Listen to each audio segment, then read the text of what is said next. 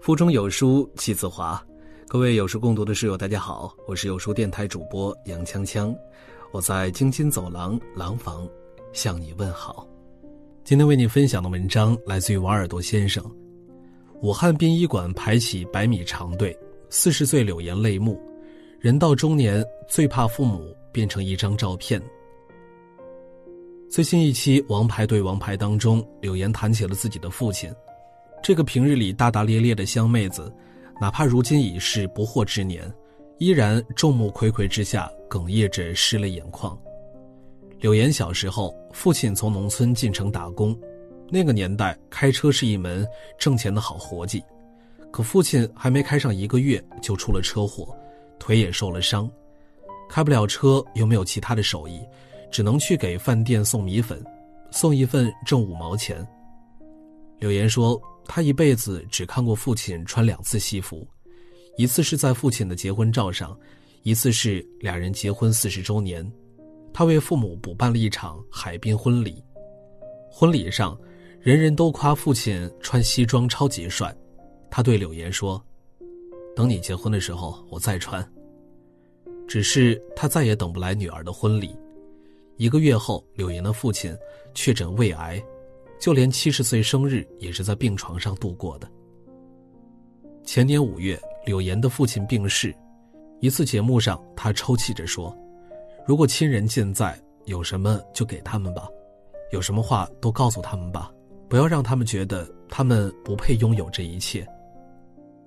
这个为了给母亲攒钱治病，十九岁就出道参加主持人选秀大赛，一路摸爬滚打，哪怕被世俗贴上卖弄性感的标签，也一往无前的姑娘，如今终于功成名就，可等来的却是子欲养而亲不待的结局。节目播出后，柳岩发了一条微博，她把自己 P 进了父母的结婚照里。你看，照片里的人都还在，好幸福，就是好幸福。前两天一张照片在网上疯传，我也跟着泪目。照片里的场景发生在武汉殡仪馆门口，排着长队的是等着领新冠疫情期间去世亲人骨灰盒的家属。有一家人来领一个人的骨灰盒，也有一个人来领一家人的骨灰盒。一位在新冠疫情中失去爷爷的网友留言说，爷爷今年年三十去世那一天，留给爸爸最后一句话是，别忘了拿我的手机。结果大家还是失去了他，并且在仓促中遗失了他的电话。爸爸每隔七天都会发条朋友圈纪念他的爸爸，他是爷爷生前最爱的孩子。或许在这支长长的队伍里面，也有那个失去妈妈的武汉姑娘倩倩。一月二十三日，腊月二十九，武汉封城当天，倩倩的母亲和父亲被隔离在不同的医院，母亲严重，父亲轻微。他的哥哥也确诊了，但医院不接收，在一家酒店隔离。两天后的大年初一，医院给他打来电话，是母亲病逝的消息。他尝试了两次才敢拨通哥哥的电话。哥哥，你要冷静，绝对不能冲动，我们没有妈妈了。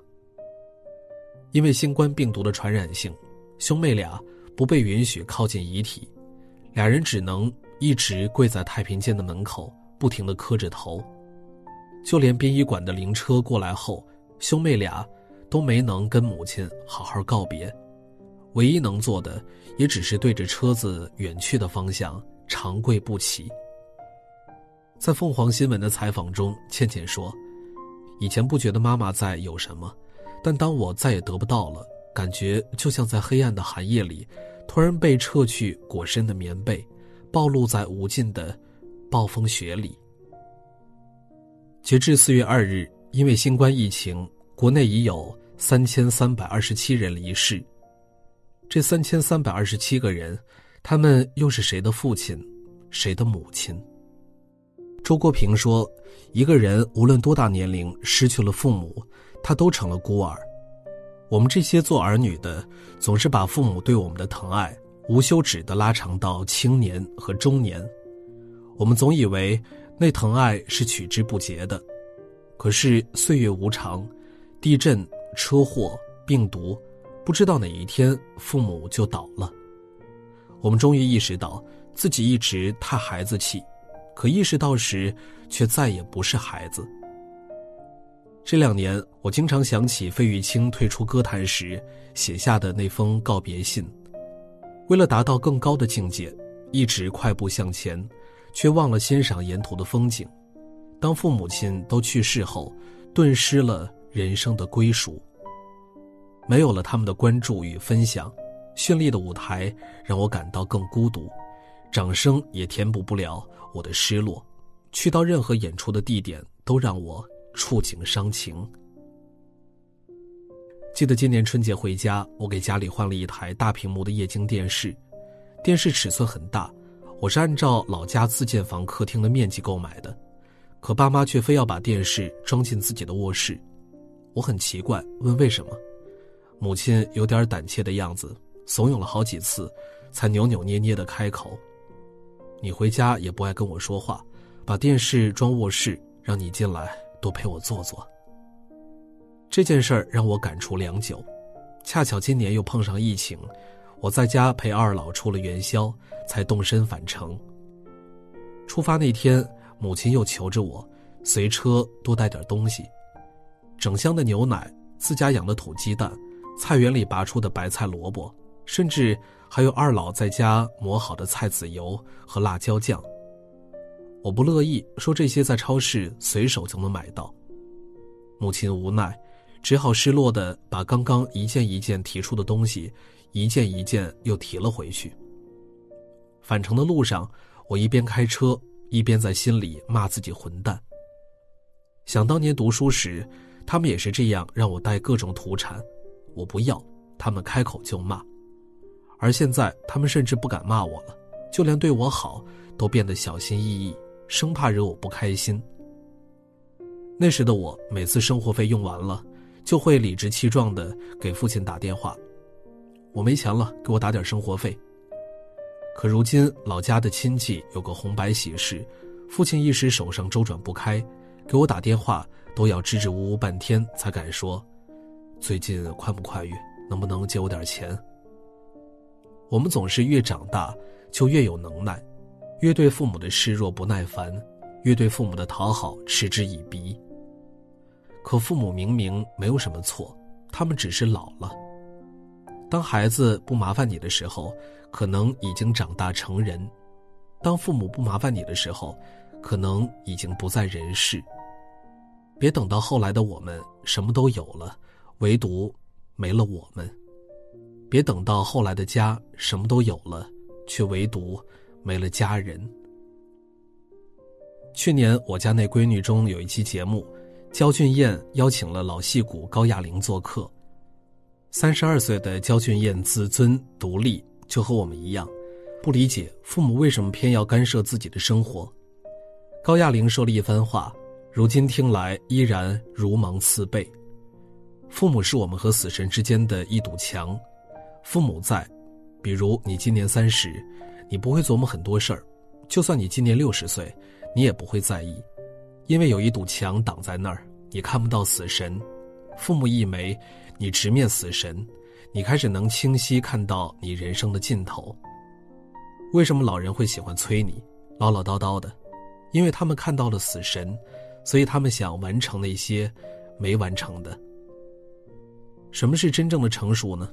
就像作者载沣所说的，当你睡醒一觉，发现人生的战场上一轮机关枪扫尽后，那些曾经挡在你面前大厦一般存在的长辈，一个个倒下去了。你没有任何选择，只能硬着头皮顶上，因为此时你已然站在了队列的第一排。这个时代的年轻人总有太多的梦想，总有太大的计划，总有太远的路。为了诗和远方，可以理直气壮地辞亲远游，唯独忘却了我们不回家的底气。不是因为没有家，恰恰是因为家一直在那儿，一直有父母替我们守着。哪有什么诗和远方，我们所有的良辰与吉时，不过是踩在父母的肩膀上。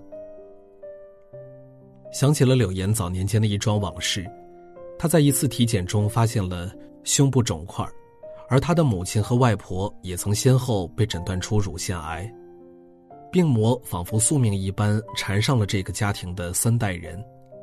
多年后再回首，柳岩写下了这样一段话：我可以做手术，就算手术过后我不再像一个正常的女人，我也要体面的活着，因为我还要赚钱，还要养家，让我的妈妈和外婆可以不用担心，可以像一个正常女人一样体面的活着。说穿了，人这一生只欠父母，意思是人到三十，我们都不再有任性的权利。当户口本上户主那一栏换上你名字的那刻起，你就该是家庭的钱包，该是子女的受气包，更该是父母的依靠。这是每一代人的宿命，也是每一代人的责任。给文章点个再看，多打打电话，常回家看看。好了，文章和大家分享完了。在这儿有书君要说的是，有书早晚打卡又更新了，这次我们增加了阅读板块，让你在每天获得早晚安专属卡片的同时，还能阅读更多深度好文。快快拉至文末，扫描文末的二维码，开启美好的一天吧。好了，今天的文章就为大家分享完了。在这个碎片化的时代，你有多久没有读完一本书了呢？长按扫描文末二维码，在有书公众号菜单免费领取五十二本好书，每天有主播读给你听。我是杨锵锵，我在京津走廊廊坊为你送去问候。喜欢这篇文章，走之前记得在文章末尾给我们的文章点一个再看。我们明天的同一时间不见不散。